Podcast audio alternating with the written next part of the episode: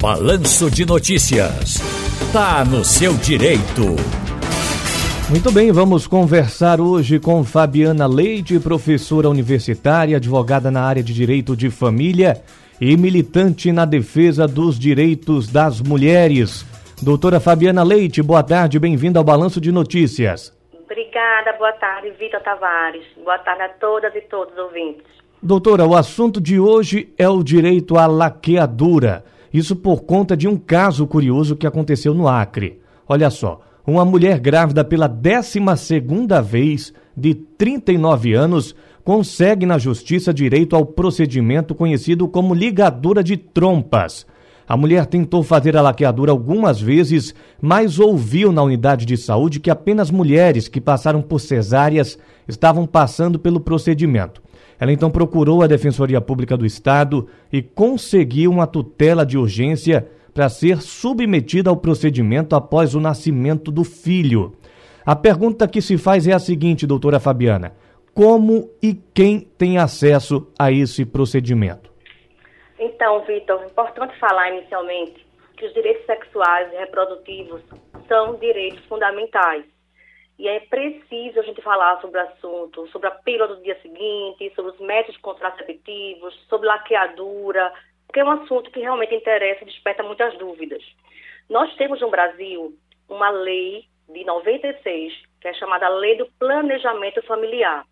E é essa lei que diz quem é que pode passar por esse procedimento.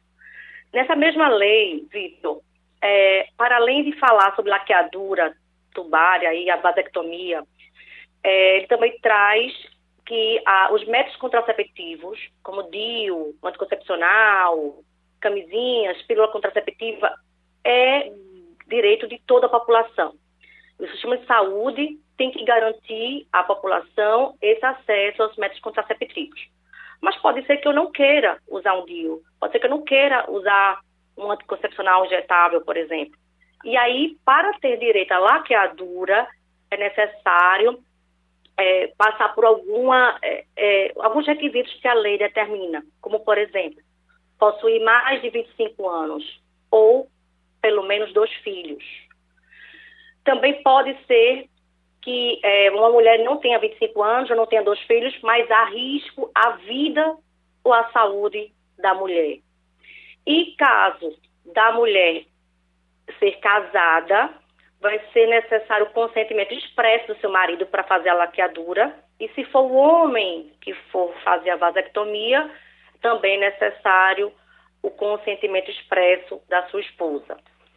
Então, há essa, é, esses requisitos que tem que ser atendido, né? que é a idade, que é o número mínimo de filhos, e é, somente em caso de risco à vida da mulher ou do futuro concepto é que pode ser feito sem atender a idade ou número de filhos. Doutora Fabiana, que trâmites são necessários para conseguir a laqueadura pela lei? Então, é, é como eu falei, é, existe esse requisito. É, a mulher vai expressar a vontade em um documento escrito né, que quer se submeter a essa cirurgia que tem efeitos colaterais como toda cirurgia, e ela vai é, esperar um prazo mínimo que a lei determina, que é de 60 dias, que é exatamente um prazo, um prazo de reflexão, que é que a lei chama um prazo de reflexão. Então, ela vai ter que procurar o centro de saúde, no caso, se for o SUS, se não tiver plano de saúde, para requerer essa é, a realização desse procedimento que é a laqueadura tubária. Caso seja negado pelo SUS aí ela vai precisar contratar uma advogada, um advogado ou a defensoria pública para é, requerer através de um procedimento judicial esse procedimento. Perfeito, doutora Fabiana Leite, professora universitária, advogada na área de direito de família e militante na defesa do direito das mulheres. Doutora Fabiana, muito obrigado por sua contribuição aqui ao Balanço de Notícias, não está do seu direito. Um forte abraço e até a próxima.